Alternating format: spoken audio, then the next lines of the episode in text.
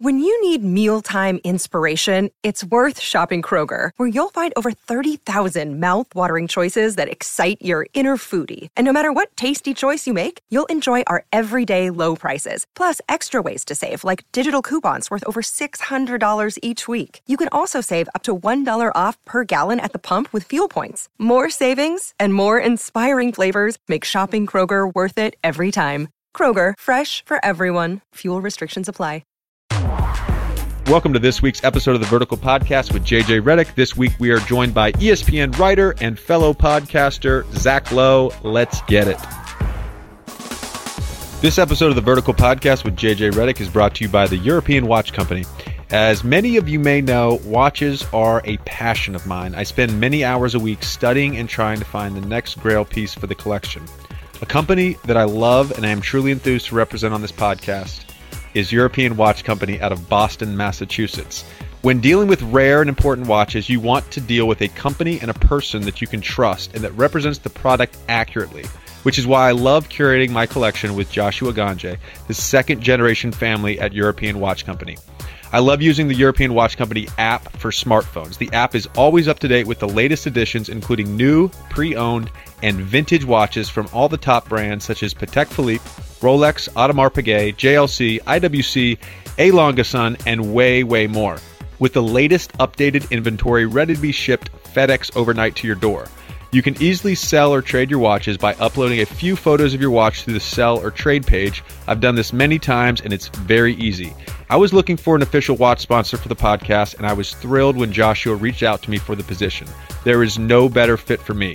Of course, remember to let Joshua know you are a friend of mine and you heard about European Watch Company through the JJ Redick podcast to ensure the best deal. Contact Joshua directly to be sure you are well taken care of.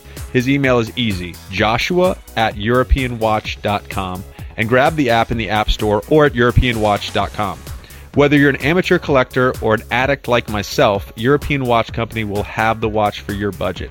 If you are looking for a trusted place to curate or liquidate your collection, look no further than European Watch Company. It's the place. Yahoo Sports presents the Vertical Podcast with JJ Redick, powered by digital media. Find your voice. And now, your host, JJ Redick. Welcome back to the Vertical Podcast. Lots going on right now between the season, preseason practice, all that good stuff. Being the father of two children, very challenging. Very, very challenging. And of course, doing this podcast. We're going to jump right into this week's guest. Very excited to have Zach on the podcast. We've been trying to make this happen for a while now and uh, as luck would have it, we have him on two weeks before the regular season starts. So let's get right into the conversation with Zach Lowe. Zach, thanks for coming on the show, man. My pleasure. How you doing? You know, what? I'm good. Uh, you were supposed to be this this past week's guest, but um, I was a little under the weather at training camp, so I had to cancel on you. So I appreciate you being flexible.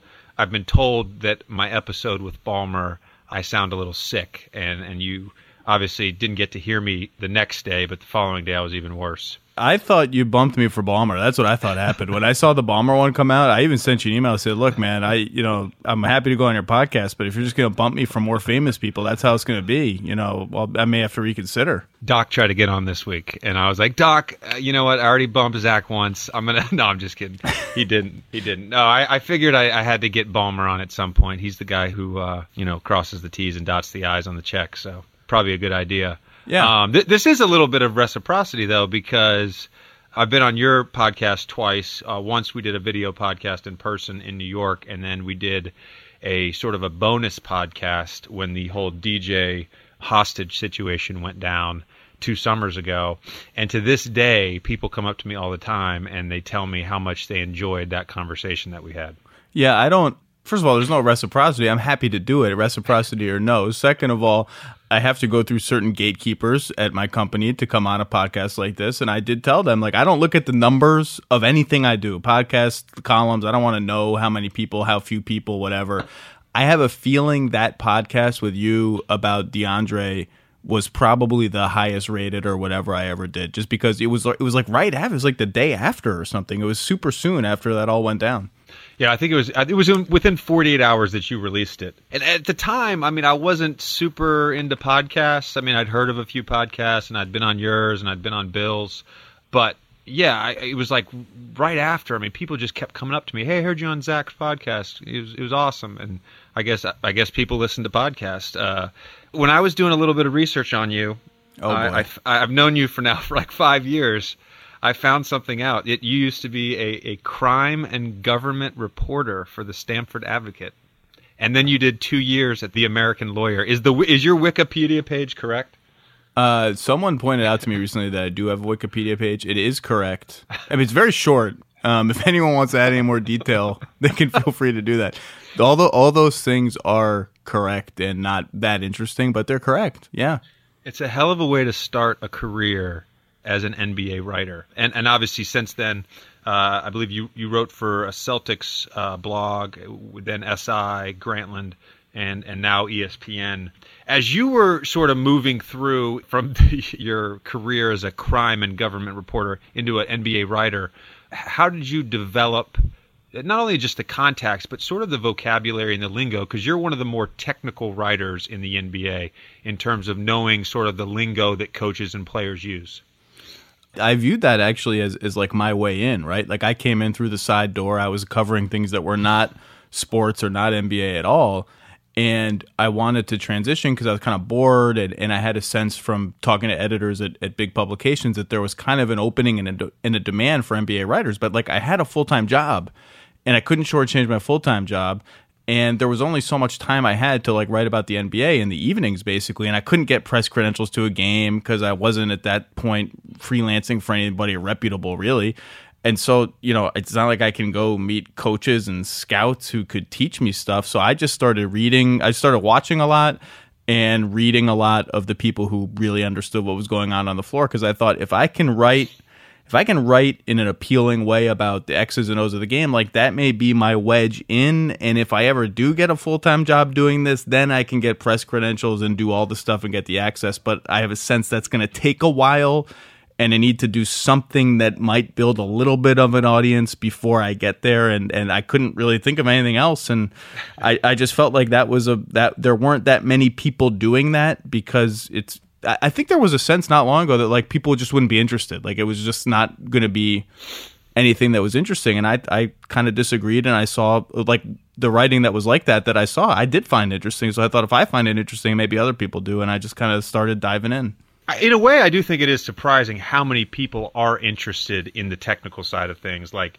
the casual fan, maybe no, but in talking about how to sort of guard a pick and roll on the side, whether you you show and force it to the middle or you ice it and you keep it down to the baseline and the bigs in the zone. Like there's actually there's people that sort of get off on that technical jargon of the NBA. And it's it's not simple, it's pretty complicated. Yeah, and I think you gotta be careful to balance everything, right? Like I think no matter what your core shtick or whatever is, you can't just do that. You can't just shove the same thing down people's throat for over and over and over again or for too long. So you got to spice it up. You got to be able to do other stuff. You got to be able to have a podcast or actually interview other human beings face to face and get information. Um, but I do think there is a sense in, I imagine, I don't really follow any other sports anymore, but you can tell by some of the writers who have, have kind of risen in other sports, like there's a sense that people want to get beneath the he's clutch, he's a wimp, he's, you know, he's not clutch. And like, okay, so what actually underpins what's happening? Like right. when this, when this guy scores, like why does he score? When, when JJ Redick hits five corner threes, like what like he's a good shooter. Why is he getting like i think there was a hunger for that because there was so much other kind of coverage that there was i, I guess there was a hunger for that. Yeah wh- why are you leaving this guy open in the corner? Well there's a reason because deandre jordan is is rolling down the middle of the lane and if you don't pick him up on the roll he gets a dunk. So i totally agree with you as you were sort of uh, developing this knowledge, though, like who were the people that sort of either helped you out, or, or you mentioned writers, the the writers that really influenced not necessarily your style, but just sort of uh, your lingo of the game.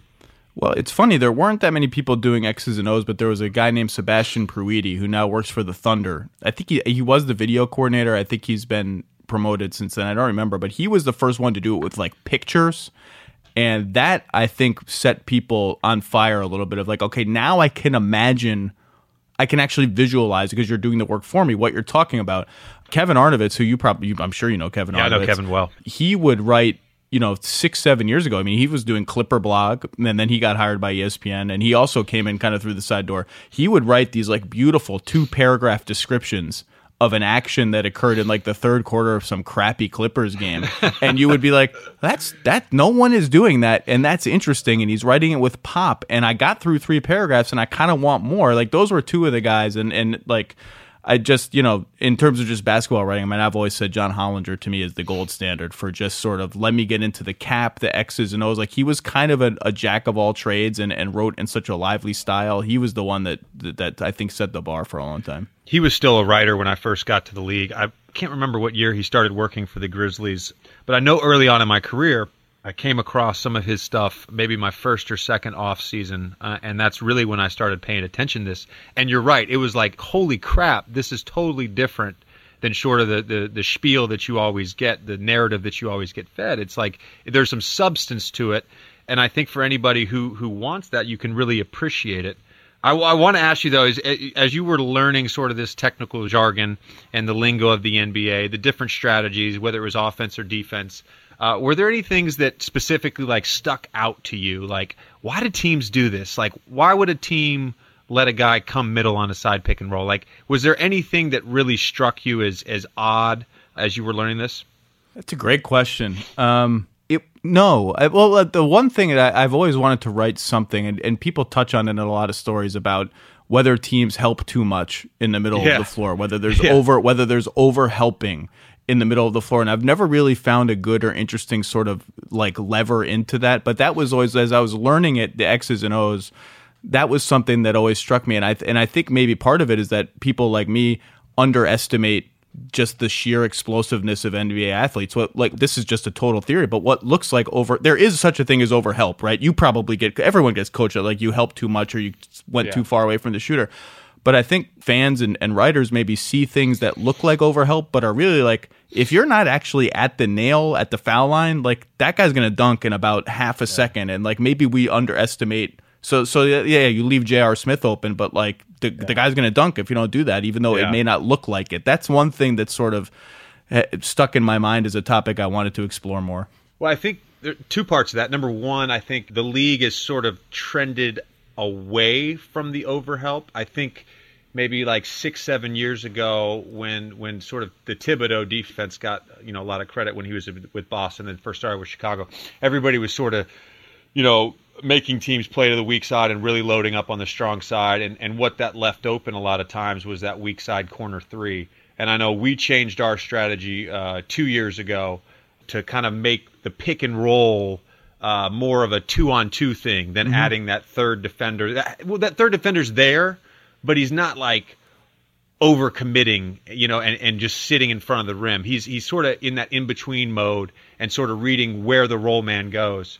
Uh, the second part of that is, you know, you mentioned sort of like when you're watching the game, and for as a player, you know, we see a lot of film, and, and it, it always drives me crazy, like when I watch TV and they freeze frame it, or like when I'm watching film with a coach and they freeze frame it, and they're like, you should be a step closer, or you now you're over helping, and I'm like, it's happening so fast. like you're freezing, you know, live action. It is it is extremely difficult to sort of make those reads in real time.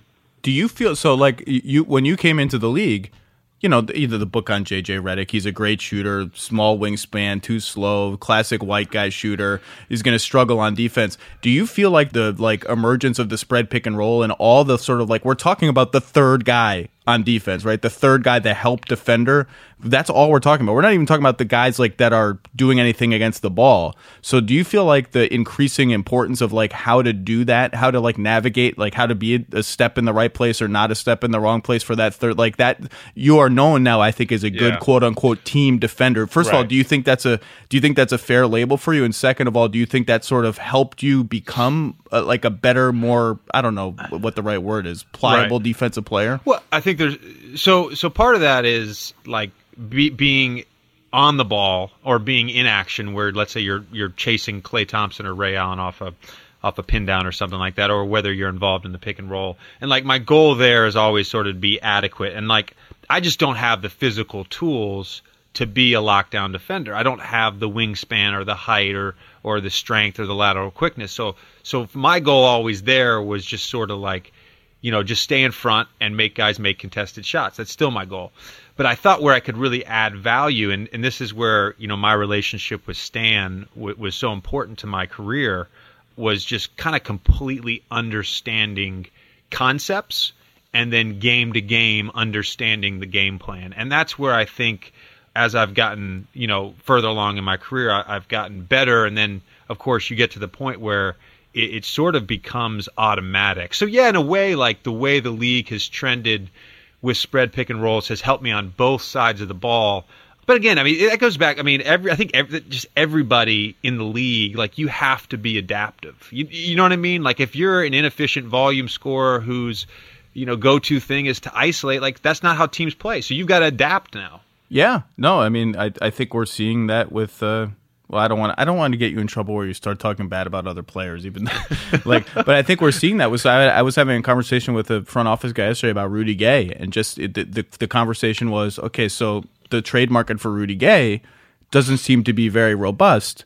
So why is he just sort of automatically going to get 13, 14, 15 million dollars a year whatever it is in the offseason if if the league is sort of agreed okay, we don't really want to give anything up to get him in a trade, but here's like a huge amount of money to do your stuff that the league is like Rudy Gay I don't think is is an example player who has not adapted. Now you can be like Carmelo Anthony, I think adapted last year. Like he had his highest assist rate. He's a great pick and roll player. He shot more threes when D'Antoni was there, and has sort of continued that. But he's so damn good anyway from the triple threat position that his level of adaptation doesn't have to be as high as someone like Rudy Gay who's not quite as good and the league is sort of you do see it trending away from those players like if you if you need the ball a lot and you're not a great shooter and you're not a great passer it's become pretty damn hard for you you're right. It has become hard. The other thing too, I think, with Rudy Gay, not just specifically about Rudy Gay, but just anybody sort of in that situation whose game is more tailored to isolation, having the ball in your hands. Like it's okay to be that player.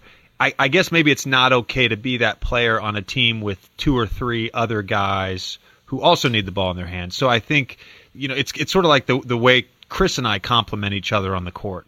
You know, I think you need to sort of structure teams where you know if you have guys that can play off the ball, you have cutters, you have screeners, you have bigs that roll, then maybe a guy like Rudy Gay, you know, does have value and can go can go get you points and someone is going to trade for Rudy Gay, by the way. And if, if he shoots thirty seven percent from three, then he's then he becomes fine. If he shoots twenty eight percent for three, then he doesn't become fine. But yes, somebody will somebody will trade for him, and if it's the right circumstance, and he doesn't have the ball a lot, or he's your secondary ball handler, or whatever it is, like maybe it'll work. Who knows?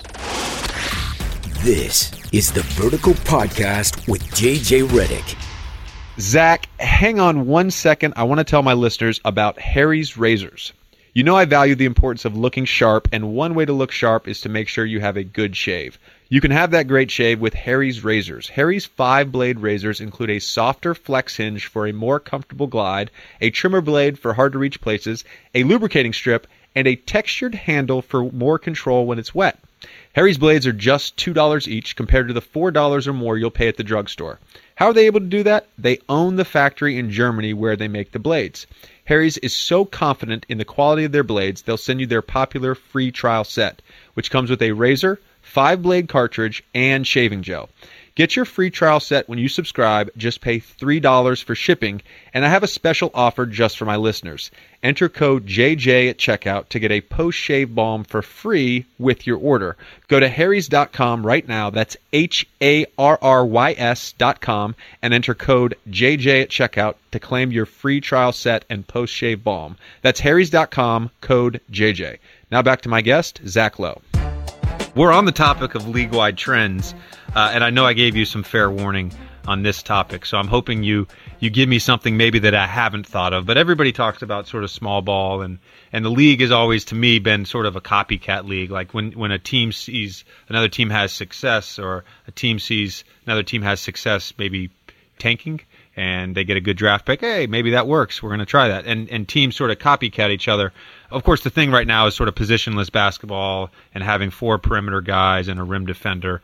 But is there something I'm missing? Is there something that you're seeing either in roster construction uh, how teams are using cap space or any strategic things uh, that you see maybe will emerge as trends over the next couple years? Well, first of all, like for all the talk about, I mean, I feel like I write this piece every year, but yes, the league is trending in certain ways, but there are still a lot of good centers. Like there are almost as many good, there are essentially as many good centers if you just go by basic stats like PER or something and you just sort for like who's playing X amount of minutes and has X PER. There are as many good centers now as there were in the mid 90s, which is like the golden age of centers with Shaq and Ewing and Olajuwon and all that, or one of the golden ages of centers. And all these teams, like for all the talk again about the league downsizing, like the Wizards have five centers, the Kings have five centers, the Sixers have five centers, the Pistons have four centers and two power forwards. Like the Magic have 16 centers and Aaron Gordon's going to play the three. Like there are still a lot of centers in the league. It's very weird, right? It is very weird. And I'm glad you brought up the Magic because it seems like where everybody is sort of zigging, they decided to zag this summer. Are you on board with what they're doing? Uh, Not really. Um, I think that did you you wrote about them this summer, right? Yeah, I mean, look, yeah. I think that Frank Vogel's a really good coach, and yeah. that they have interesting talent that he will get the most of. I just don't.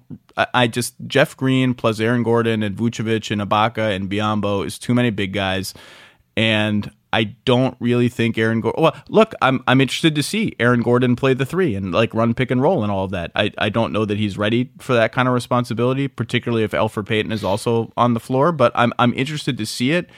My guess is they'll get to midseason and be like, okay, he's probably more of a four, and if we put him and Ibaka out, that's a pretty effective four five for us. And like they'll I like for all the talk about you know I wrote a pre I would say negative column about the Magic. I, they won 35 games last year. I think if you told me they went 41 and 41 and sniffed the eight seed, like I, I don't think that's surprising. They have talent and good coaching. They do have talent and good coaching. I, I, I am interested to see them play small because uh, of Gordon's athleticism, and I think that I don't want to say it gets marginalized when he plays the three, but I think there, there's more value there at the four, and I think with the way there's not as many sort of back to the basket post up centers. There are good centers. I agree with you there. There's not as many back to the basket post up centers, so you can play Ibaka at the five for stretches, um, and then you sort of open things up a little bit more on the perimeter. I love I love Fournier. I like I like his game. I like uh, he's young, and I like I like that signing this summer. Yeah, Fournier is really good, and it's it's going to be very interesting to see because that was they essentially decided as an organization Fournier is better than Oladipo. We're only going to keep one, and we're going to flip Oladipo in this very risky trade for Serge Ibaka, who you know, is, is, I thought the best player in the trade for now. But Oladipo has looked pretty good in preseason, and, and that's like a, it's almost like uh, Kevin Pelton calls them challenge trades. It was almost kind of like a challenge trade. We think Fournier is better than Oladipo. We're going to bet big on that, and uh, I think so far he has been. He's kind of more polished, a little bit bigger, rangier, better shooter, obviously. But that that will be interesting to watch going forward the thing sort of having to do with the magic, but just in terms of how the league, in, in my eyes at least, works is like there is sort of the, the desire to to copycat or sort of emulate what certain teams do. We're going to play this way. We're going to play fast and open. Uh, we're going to switch everything. We're going to play small, whatever it may be. But you have to have the personnel, and I think that's where a lot of people maybe I don't want to say don't understand, but maybe just get it wrong when they sort of critique you know roster moves or uh, coaching lineups. It's like if you don't have the personnel to do it, you can't play a certain way. Yeah, no, and or if you draft Rudy Gobert number twenty seven and he turns out to be really really good, and you already have Derek Favors, then you've got then all of a sudden you have the you have the opposite problem, which is you have the personnel to play really well in a different sort of way. Right. And I think Oklahoma City's been interesting in that regard. Now they're different now, obviously, in lots of different ways, but they bet big on we're going to be huge and we're going to have a ton, we're going to lead the league in offensive rebounding by a mile. And we are going to like we're intentionally going to design our team to play a different style than the league is trending. Like that was very much on purpose. And i think i you know again i think we'll see you know everyone wants to play four out spread pick and roll and not everybody can play that way. And and or not everyone is going to want to play that way because when you get the number one or two draft pick that there's a certain guy that's number one, like Blake Griffin's number one, and, and that's going to define the course of your franchise for a while. That's a great point. Who, I, I, think I know the answer to this, but who has a better season this year, Utah or Minnesota? Oh, I'm driving the Utah bandwagon. Although um, Gordon Hayward has dislocated a finger on his left hand. They've had some injury luck or bad luck, I should say. I don't know. It's, it's still, we're still 18 days from the season yeah. to start. Maybe he'll be okay. I think Utah for sure, and I would say that I think the hype train has accelerated a little too fast for the Timberwolves. I think the Timberwolves are going to be solid, and Thibs is Thibs. I just think yeah. like I, I think people are getting a little overexcited. Here's my thing with the T Wolves. I think Thibs adds a certain amount of wins automatically. I always felt that way uh, when I played for Stan. I felt like we were going to win a certain amount of games, no matter who was in and out of the lineup, no matter who was hurt, uh, just because of him. You know, do you know what I mean by that? Oh, like sure. just because of the preparation, the strategy, the adjustments, all that stuff. Like he was going to win us some games, and I think so. I think there's added wins right off the bat, and then you have to, of course, look at uh, their young guys, the way to develop. My question with Minnesota, of course, is is is shooting. Do they have enough outside shooting to really make that that huge jump? Yeah, I mean, you're going to start Rubio, so that's a minus. Wiggins so far is a minus shooting wise. LaVine at the two is a plus, and then we kind of still don't know who is going to like lock into the the front court partner with with Towns, but it seems unlikely that they're going to be a three point shooter unless Thibs just falls head over heels for Bjelica. But Thibs made a lot of hay in Chicago with big, big lineups where like both the big guys were at least good playmakers and mid range shooters before Noah forgot how to do that. And I think maybe with like Gorgui Dieng and Towns, it may look that way. But yeah, I agree with you. Their their shooting is suspect and their depth, uh, it's uh, a little shakier than I think people realize. But you know, I'm I'm excited. About, I am excited about that. I'm excited to have Thibs back in the league. He's a character. The NBA is better when you have your characters in it. You're listening to the Vertical Podcast with JJ Redick. Zach, as you know, I travel a lot. Sometimes I just want to close my eyes, throw on the headphones, and get lost in a great story. I'm going to hook you up with a great way to do that. Just remember this code JJ, and you can get a free audiobook from Audible. Audible is offering our listeners a free audiobook with a 30-day trial membership. Just go to audible.com slash JJ and browse the unmatched selection of audio programs Download a title for free and start listening. It's that easy. Go to audible.com slash JJ. That's audible.com slash JJ and get started today. Audible content includes an unmatched selection of audiobooks, original audio shows, news, comedy, and more from the leading audiobook publishers, broadcasters, entertainers, magazine and newspaper publishers, and business information providers. There are free apps for iPhone, iPad, Android, and Windows Phone. So grab the free audiobook with a 30-day trial membership by going to audible.com slash JJ. That's audible.com slash JJ. Now back to Zach Lowe. How, how many teams do you think have a legitimate shot to make the playoffs in the Western Conference? Um, well, let's see. We have the eight holdovers from last year plus Utah, so that's at least nine. Lake, I would say the question marks I have are Denver, and Minnesota. I think the Pelicans, if Jrue Holiday and Tyreke Evans and Pondexter were all healthy, would be in the conversation, or healthy or available in Jrue's case. They'd certainly be in the conversation. I just think that they're they're a little bit too much of a question mark. And Denver is a very divisive team. Some people think they're going to get stuck at that 33 34 win mark. I'm more on the side of like just through kind of internal development, they may hit 38. And if you hit 38, like some random stuff goes your way, or Dallas just collapses, or Memphis, or whatever it is, you're you're maybe a couple wins away. And and I saw what what does that give us? 10? I'll say 10 or 11. The eight holdovers: Utah, Minnesota, and 11. 11 for eight spots. I'll go 11. All right, that's that seems fair. Thinking of, of Denver, and, and there's been a couple other teams that have been in sort of similar situations where they, they just continually are sort of drafting in that like five to ten spot. They, they've never really, they've never, I guess, committed to sort of the the, the extreme strategy of of tanking. And is there a way to get to sort of elite status by developing your own players, or do you really? I mean, because I, I, argue against tanking all the time. I'm, I, I don't. I, we've never really talked about this, but you know, my my sense is that I'd always rather be one or two moves away than sort of you know five or six moves away and, and hoping that the the balls bounce the right way and you get the the one or two pick. Then you got to hope that the guy stays healthy and, and is as good as everybody says he is. I mean, I think that the two examples really for maybe three. It depends where you set the tanking timetable, right? Like the Hawks, everyone says the Hawks didn't tank, but like when they when they had that sixty win season a couple years ago, look at that they didn't tank, but like Al Horford was the product of tanking. It's just like so long ago, it almost doesn't count for, for when when they get good. So I think that, but like Indiana, I think has been consistently pretty good and didn't really. But like, what was their highest pick during their whole sort of morass? Like nine, ten. Uh, Houston is another classic example of like they they just couldn't bottom out, and Daryl flipped and flipped and flipped and flipped until he got Harden, and then that kind of went wrong last year, and they got a rebound again. Cuban has refused to put forth a bad product in any year. I mean, he has. He's he's they've tried to make the playoffs, even if it's just seven or eight every year. But but they have. I mean, they didn't. I mean, Dirk was the ninth pick, I think. Um, Yeah. uh, or, or eighth or something like that. So they. But essentially, he is what you tank for, right? I mean, he is a top right. twenty, top fifteen all time player. And it's just until he really falls apart, it's just going to be hard for them to be really, really bad when he plays, and their coach is is unbelievable.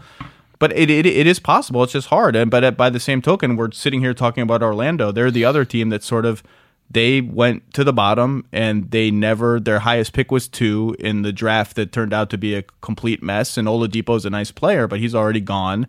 They're just kind of like okay, we got to, and then they speed it up by getting all these veterans this summer. It's it's not it's not a failsafe, which is why Philadelphia really gamed the system. Philadelphia understood tanking better than anyone who's tried it before and said, if you're really going to do this, you got to commit to doing it for like five years if you want to like a better than 50 to 60% chance of success. And by the way, can I say something? yeah, Why, why am I asking? I'm, I'm a guest on a podcast. yeah. Of course I Please can say talk. I, I feel yeah. Go. I want to can I, I'm going to cannibal. I'm going to make the mistake of cannibalizing a column that I want to write. But like, remember lottery reform? What happened to lottery reform? Philadelphia was such a crisis. The whole league needed to vote on this revised lottery proposal so this could never happen again. And then they shuttled Jerry Colangelo in there, and then they shuttled Bryan Colangelo in there, and they signed some veterans, and they're not tanking anymore. We don't care about that anymore. This is gone done. We've washed our hands of the whole project. Who cares? The league. The, I tell you right now, the league is not doing anything on it. There's no more research. There's no more proposals. They've just okay, we're done. Isn't that strange to you? The opportunity is still there. I think it still needs to be addressed. I, I've mentioned this a few times on here, and I've mentioned it many times to the media. I am not a fan of the strategy. Hey, I hope it works out for Philly. But with Philly, even like, okay, so they're committing to this, let's say, for five years of this tanking strategy. But then what's the timeline after that to get back to, okay, then then it becomes let's get a seven or eight seed, then let's get a four or five. You're just relying on sort of internal development. And I, I don't know, is, is the timeline 10 years? Is it 12 years? What is the timeline? Well, I mean, it just it depends on some what the supplementary moves are, but like if like you don't even have to get LeBron. Like LeBron single handedly makes you a good team, right? Like Right. Dwight Dwight turned around the Magic pretty fast. I mean, we could pro- we could find some other guys who like you know are so Kev- good that Kevin Durant, Westbrook. well they But- took but- a, they took a couple. I mean, it took like four of them, and they but- took but a couple how- of years. Yeah, yeah. But Dwight, I think Dwight uh, was it my rookie year. We made we were the eight seed, so that was uh, his third year, and then by his fourth year, we were sort of one of the best teams in the East. But how many of those guys exist? I guess that's my whole thing. Is like you're betting a whole strategy on on the fact that this once in a generation player, twice in a generation player is out there. What if he's not out there? What if he doesn't exist? Or what if he breaks his feet over and over again? What the what was interesting about them was, you know, two summers ago, you know, they called Kawhi Leonard's agent and they called Jimmy Butler's agent and they said, "Hey, what do you think of being the guy who you you, you see some of the young guys we have now? We're going to have more coming in. What do you think about being the guy who sort of becomes our like three or four years older centerpiece and leads us to the promised land when all those guys are ready?" And they banked on at some point we're going to be appealing enough. Maybe we maybe we're the young team that wins 30 games. Maybe we're the next Timberwolves or like there's a buzz and that buzz is enough to get a guy from outside our team to come to us and put us over the top. And I just I, I you know, I, I don't know that that's ever going to happen and it's not with all due respect that guy is and they know this. It's not Gerald Henderson or Jerryd Bayless. It's like somewhere down the line they're counting on a big-ish free agent coming to their team.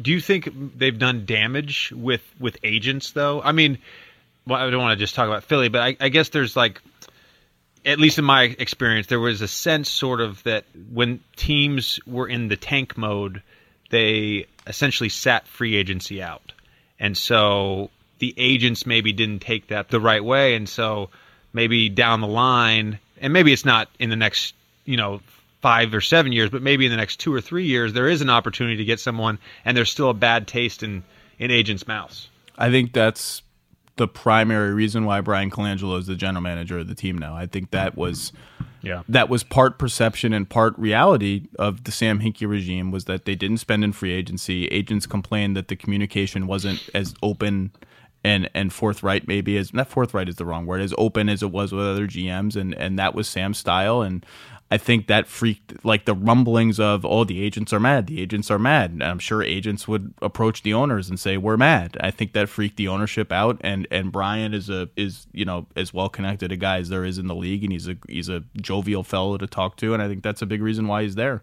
switching gears by all accounts uh, from what I've been hearing the, this sort of the low key, very quiet, unlike last time, uh, CBA negotiations have been going well. And then, of course, Woj comes out yesterday and drops a Woj bomb that you know we would you know we're going to get a deal done here in the next few weeks.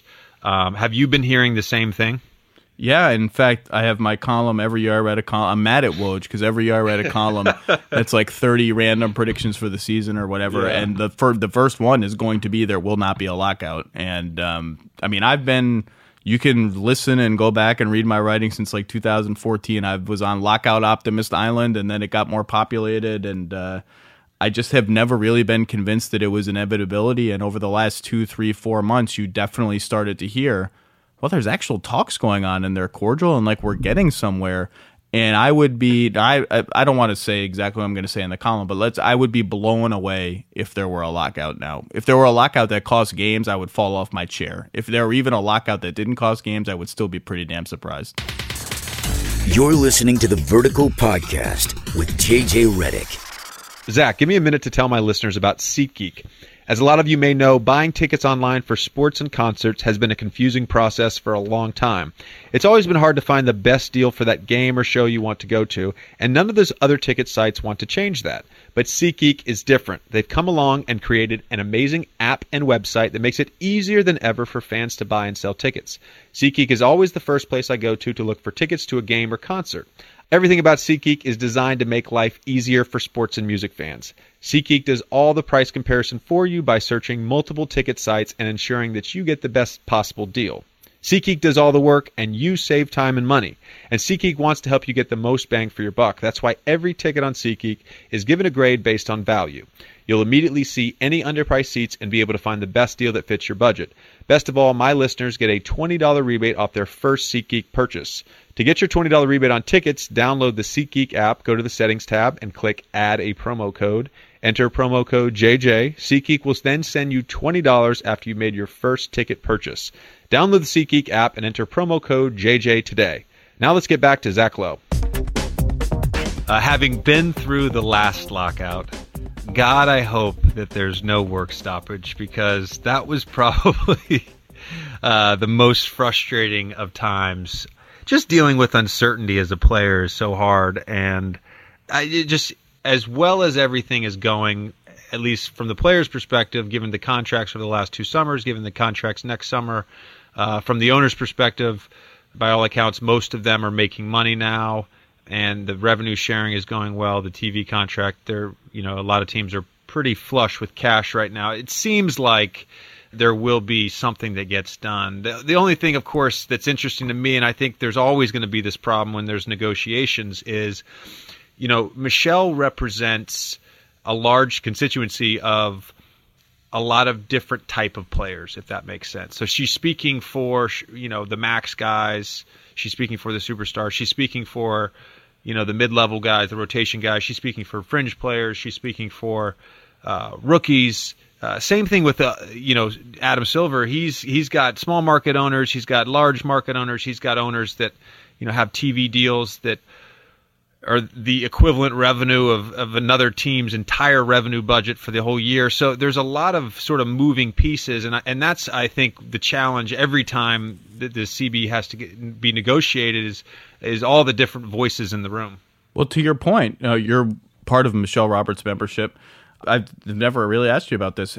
I mean, I'm looking now at the Players Union's leadership page. There are nine players with official titles from vice president to Chris Paul, who's the president and your friend and teammate. Four of them are Chris Paul, LeBron James, Carmelo Anthony, and Stephen Curry, and there's been this sense of like oh boy, are the are the superstars wrenching control of the union or at least its leadership away from the rank and file? And what is that going to do to the max contract? Are they going to push to abolish the max contract? And if LeBron's making fifty million, what does that mean for the you know the above average to slightly below average role players in the league? Has that ever been an anxiety for you or for have you heard people who are maybe like a step below the superstar? I mean, there's only 15, yeah. 20 superstars. Is that or has that been? Have you ever talked to Chris about that? How about that? I have talked to Chris about it. I'm not going to go into what was said between us, but I've always gotten the sense from our union and sort of different conversations with guys that Chris, LeBron, Melo, Steph, like those guys sort of joining the executive committee had less to do with the interests of the max players and more to do with showing sort of strength and solidarity towards the owners because I know in the in the last lockout, you know, I'm not going to knock guys, but it seemed like our executive committee was mostly just like rank and file guys, and I, I, I think maybe it was more of a, a, public show of sort of strength to get guys like Chris and guys like LeBron uh, involved in in the leadership part of our union. Interesting. Uh, did you like the? I'm, I'm, I'm asking you questions. I don't want to. Yeah, it's fine. Did you like the 66 game season? Um, I like the condensed schedule. I'm for 82 games. I am not. Listen, I want as much revenue as possible. it helped. It does help I, you. You just, yeah, I just, no, I just read. I, by I am, a, I am a capitalist. So I just read that you brought up you. You and I have been talking about this, but I it, it got media coverage. Your purchase of a home got oh, wow. it, it got covered in the media. I've got to provide for my family. That's man. how you know you've made it when you buy yeah. a home and it's a story. Yeah, the new what was, it the New York Post? It was the Post, I think. Those those sons of bitches. I have a my wife and I bought a um, a little spot in in Brooklyn in Dumbo as a sort of an off season home. My wife's twin lives in New York, so but it, you did get some press. But that's not sort of the, the money making thing I'm talking about. Obviously, I want to have a roof over my head. But my point is is that when we had the shortened season, I actually loved it because you just played games. There wasn't a ton of practice you know, besides maybe one or two weeks, it seemed like there was enough recovery in between games. Um, there wasn't as much downtime in the season. You just played. It was just like a great sort of schedule. I wouldn't want a shorter season. I want to play 82 games, but my my and I, I think I've said this before, but like my biggest thing that the change I would like to see is like let's have two preseason games. Let's start the season one or two weeks earlier. You know what? If it cuts into baseball, it cuts into baseball, but let's get this thing going. And, and that to me, if we're going to talk about schedule changes or, you know, shortening back to backs or, you know, shortening amounts of back to backs, like let's do that. Let's not do anything drastic where we're, we're cutting out, you know, revenue from teams. Hey, man, I turned on, I, I sat down for dinner two, three nights ago, put the baby to bed. She's not, but put the toddler, what do you put my daughter to bed, whatever you say.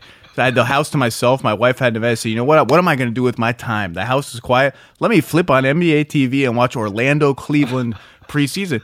And Bismack Biyombo took like three fadeaway jumpers from the post.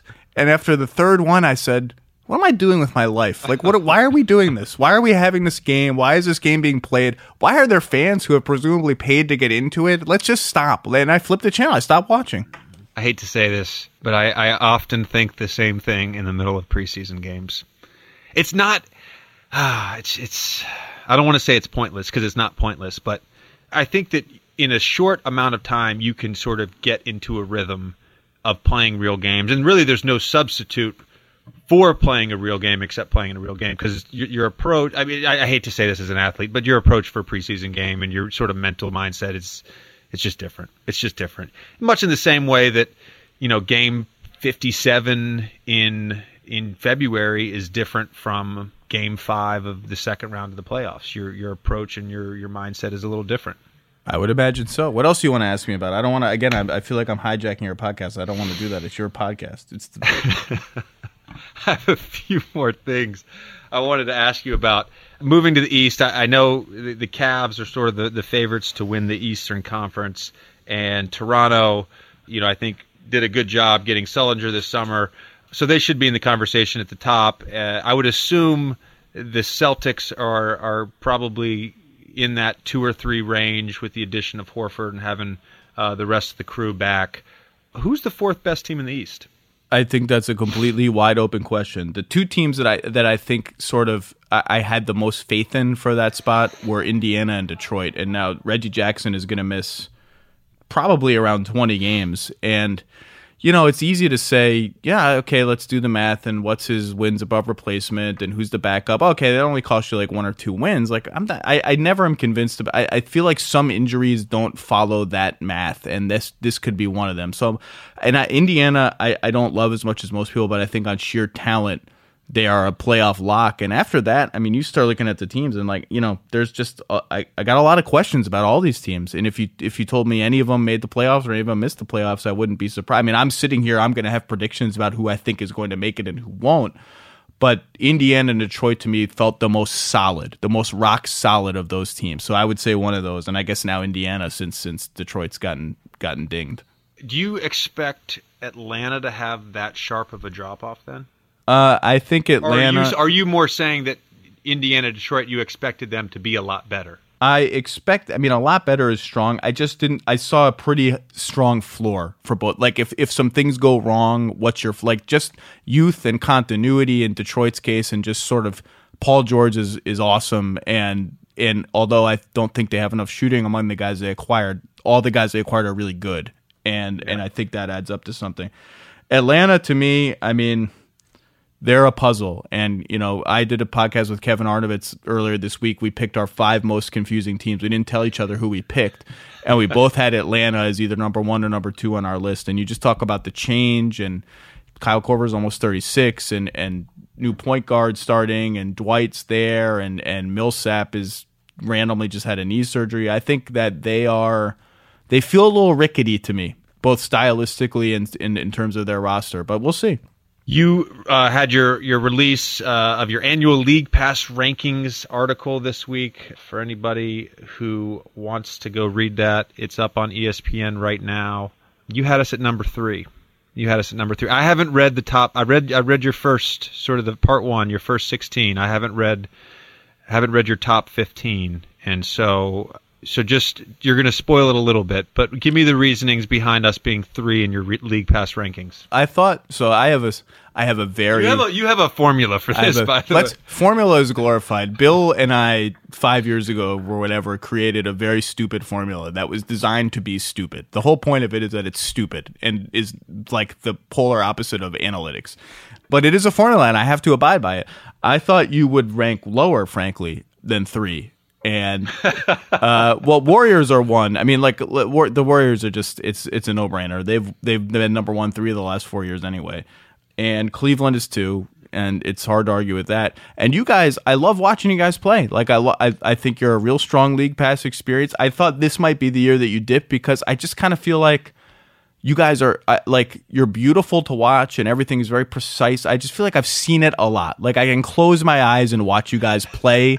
The intrigue is a little bit gone, and it, from stylistically, it's it's beautiful to watch. It's just like I feel like you're you're kind of like an explosive, more sort of like you know dunky version of Memphis, where I feel like I've seen like I can close my eyes right. and see what Conley, Gasol, Randolph, and Tony Allen are doing. Of course, Randolph's coming off the bench now, but you get what I mean. I, I understand what you're saying. So I, am I'm, I'm curious then, where did we get our points? Like where did we where, where do we make up this sort of uh, boringness that we have to you? Well, the boringness is still beautiful. So you got good style points you're in the there's a playoff slash zeitgeist category and you're you probably scored a 10 in that because you're going to be among the top five teams in the league and everyone's you got all these outgoing free agents you're going to be the subject of discussion all year mm, long there you go and uh, star power star power is one of them too and you got chris paul and and i think blake griffin when he's i mean blake griffin before he got hurt last year was just tearing up the nba and is very very fun to watch when he's like in full on tearing up the nba mode can I tell you what didn't get you any points?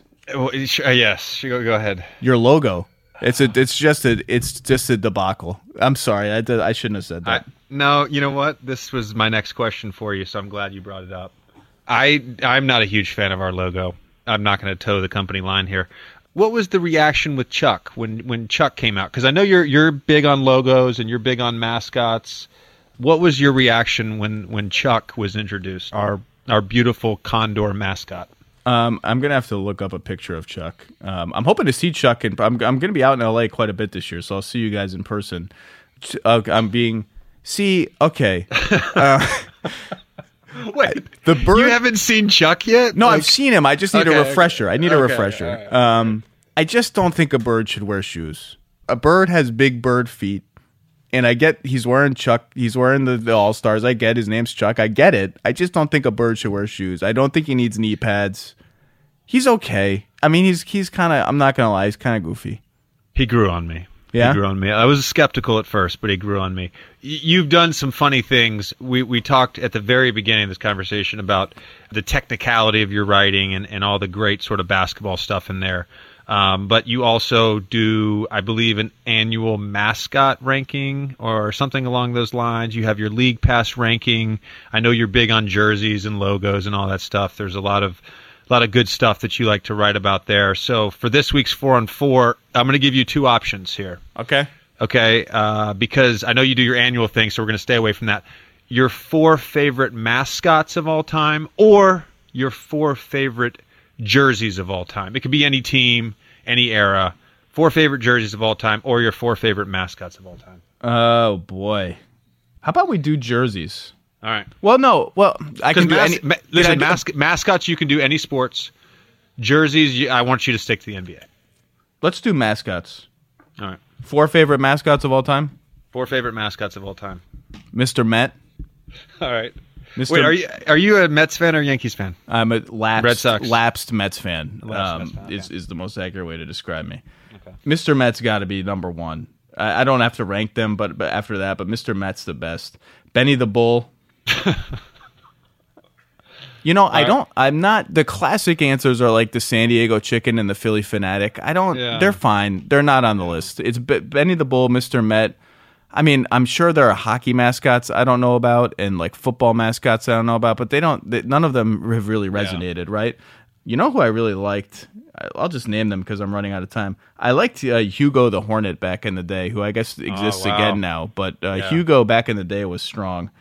And Throwing it back to the '90s, I like it. let's go. Boy, oh boy. I mean, there are a lot of good mascots, but let's go. What's the let's guy? Go, in, what, let's go. What's the guy in Denver? That- Uh, was that's a- we're on the he same was page. always Rocky. a favorite. Yeah, Rocky. Yeah. Rocky. Rocky's good. Rocky like Yeah. pioneered in the NBA the uh like aggressive antagonizing of players, which I which I like. So I'll go with the. But I'm sure there's got to be like some baseball mascots. Um, um, uh, we didn't even talk. College is off limits, right? So I can't talk about your stupid blue devil with the messages on his headband. Um, yeah, I mean, I just if you could at any point in time just not like refrain, you know, just refrain from just the Duke shots, like just unnecessary. You, You, know? you've, you've done whole podcasts about being the guy that everyone hated to do. I tend to gravitate toward the goofy college mascots. Like I like the Stanford. I'm the guy who likes the Stanford tree and the Syracuse like orange guy. I like those Syracuse like orange guys all the time.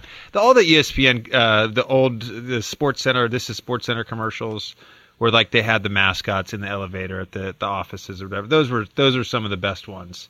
Those are some of the best ones. I was with Stuff for seven years. Um, I I was always a little partial to Stuff. I thought Stuff was a good mascot. He was very. Um, I'm going to say this in the nicest way possible. He was perfect for Orlando. yeah. He was perfect for Orlando. He really was. Stuff is solid. Stuff's got the he, he can do the thing where the stuff comes out of his nose. I like that. The streamers come out of his nose. Yeah, I'm okay. of the newer logos or jerseys in the NBA, give me give me your favorite in the last you know four or five years. What is your favorite? newer logos or jerseys. Let's see. I think Toronto looks really sharp right now with that ball, the claw in the ball, and their jerseys where they had the black, except for the Drake jerseys, which I don't like. The black and the and the bright red. I think those are nice. Uh, the Hornets are like old and new, right? Like they have this new like sharp diagonal Hornet, and I like uh, their teal stuff has always been awesome. What else is new? The Bucks stuff last couple years the buck stuff has been really strong. They kind of went they have this designer in brooklyn that they use who did a really nice job sort of updating modernizing cleaning up. I, those those are the ones i like. The brooklyn what do you think of the brooklyn like the black and white motif? Do you like that? I mean, it's not the most creative. But I, I mean, like when I dress off the court, I generally dress like in sort of black and gray, and so it's like I like the colors, I guess. Um, yeah, I mean, it's it's fine. Those are the ones that come to. I don't know that there's been any new jerseys. Yeah, That- just the Clippers is is being awesome. Yeah. Um, Yeah. Um, Well, Zach, I appreciate all the time, man. Uh, you've been a great guest as always. Uh, this has been fun. Love chatting with you, man, and all the best to you this year, man. I will see you in LA soon enough, and uh, good luck to the Clippers. It's a big year for you guys. A lot of free agents you may have heard of on the Clippers this year. It's a big year. Yeah, JJ Redick, one of them. All right. Thanks, bud. All right, man. Thanks for listening to this episode of the Vertical Podcast with JJ Redick. I'd like to thank today's guest, Zach Lowe. Remember to subscribe and listen to new and archived episodes wherever you listen to the podcast. And be sure to subscribe to the Vertical Podcast with Woj and the Vertical Podcast with Chris Mannix. You can find us on iTunes, Stitcher, TuneIn, Google Play, and you can now hear the Vertical Podcast Network every weekday at 3 p.m. Eastern on Sirius XM Satellite Radio, on Sirius Channel 214, XM Channel 203, and on the Sirius XM app on Channel 967. My podcast airs on Sirius XM every Monday and Thursday, the Vertical Podcast with Chris Mannix every Tuesday, and the Vertical Podcast with Woj every Wednesday and Friday.